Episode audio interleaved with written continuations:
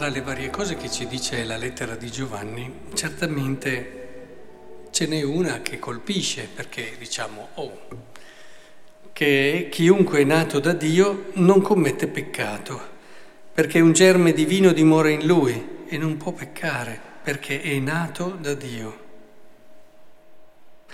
E penso che sia chi è generato da Dio anche il termine. Importante fermarsi su questa affermazione perché ci aiuta un po' a comprendere anche tutti i primi secoli della Chiesa, dove, come sapete, si intendeva questo alla lettera e di conseguenza anche frutto di un'esperienza viva di fede, si riteneva che una persona battezzata, quindi rigenerata da Dio, nata da Dio, non, non dovesse più peccare, non potesse più peccare perché è evidente, loro, la loro riflessione era anche abbastanza coerente, diceva chi nella sua vita ha vissuto quello che ha vissuto, perché lì i battesimi erano di adulti, e alla fine però incontra la fede, incontra il Signore, viene rigenerato da Lui, come fa a peccare? Eh, non pecca più. E se dovesse peccare, eh, allora voi sapete che c'era una possibilità eh, di confessione. Dopodiché, se dovesse, allora si affidava alla misericordia di Dio. Cioè c'era proprio anche un cammino, un percorso penitenziale e questo ci fa riflettere. Sapete che solamente, se ricordo bene, nel VII-VIII secolo sono state introdotta anche la confessione frequente, cioè la possibilità di ripetere più volte la confessione. Quindi all'inizio c'era proprio questa idea, questa consapevolezza che l'incontrare Cristo ti cambia radicalmente la vita e questo mi ha fatto oggi riflettere molto su come, e vorrei che riflettessimo insieme, su cosa per noi ha significato questo incontro con Cristo. Perché nei primi secoli era molto chiaro. Incontro con Cristo vuol dire rigenerati, tu vivi della vita di Dio e quindi sei in un'altra prospettiva. E ora l'incontro con Cristo della mia vita, come è stato? Non andate a cercare un punto, perché un momento possono averli in tanti, ma l'incontro con Cristo è fatto di tanti punti che alla fine fanno una linea, cioè fanno un'esperienza fanno un modo di vivere con Lui e di Lui, fanno un modo che ci porta ad entrare sempre di più con tutto noi stessi, la mente, il cuore, l'animo, in quello che è il suo modo di vivere, il suo modo di pensare. E paradossalmente bisogna mettere insieme varie cose in questa lettera di Giovanni. Avete sentito, no? Ci ha detto nei giorni scorsi che chi dice che non ha peccato dice che Dio è menzognere. Adesso qui dice chi è rigenerato da Dio non può peccare. Allora è chiaro che dobbiamo stare attenti perché nel primo caso mette in guardia coloro che pensano di non peccare mai. No, oh, io che peccati vuoi che faccia? E banalizzano un po' questo tipo di esperienza che è molto seria, che è molto seria.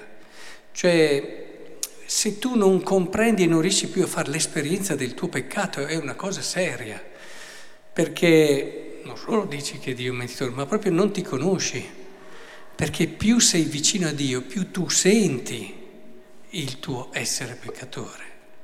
E lo senti e ne senti davvero la verità e quindi il bisogno di affidarti a Dio. Dall'altra parte questo non peccare diventa davvero perché sei rigenerato da Dio, quell'atteggiamento fondamentale che è proprio quello che dicevo, questo affidarsi continuamente a Lui e alla sua grazia e lasciare che la sua grazia operi in noi cose grandi. Quindi direi che come all'inizio della storia dell'umanità eh, l'orgoglio è sempre il rischio più grosso. Eh, da quello è entrato il peccato e da quello il peccato continua a stare nel nostro cuore.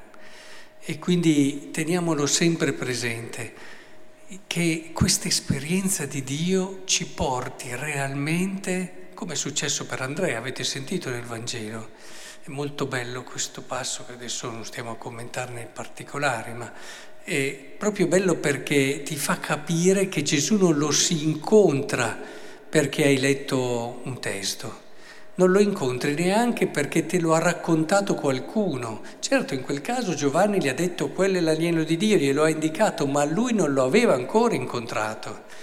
Non lo incontri quindi facendo chissà anche quale tipo di formula e di preghiera, ma lo incontri solo stando con lui dove lui abitava, dove lui viveva, l'abitazione, il luogo dove tu sei quello. E questo è molto vero, sapete? È molto vero.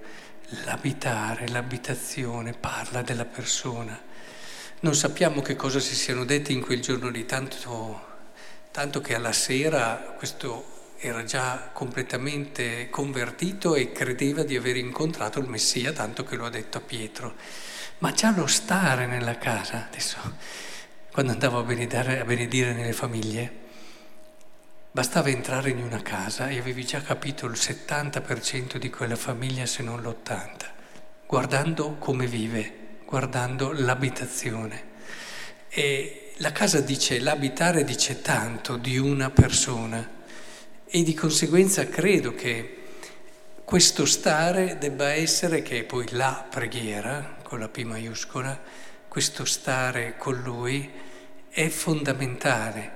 Poi ci possono essere tanti tipi di esperienze che ci avvicinano a Lui, che ci aiutano a capire, a comprendere meglio tante cose, ma quando poi ti fermi e stai con Lui, ecco che allora tutte queste esperienze ritrovano un loro senso e diventano per te fede vera.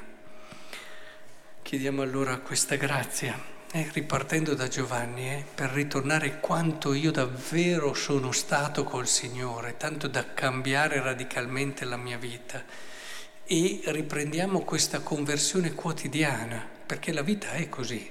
Come ti devi risposare tutti i giorni con tua moglie, a maggior ragione devi riconvertirti tutti i giorni al tuo Signore.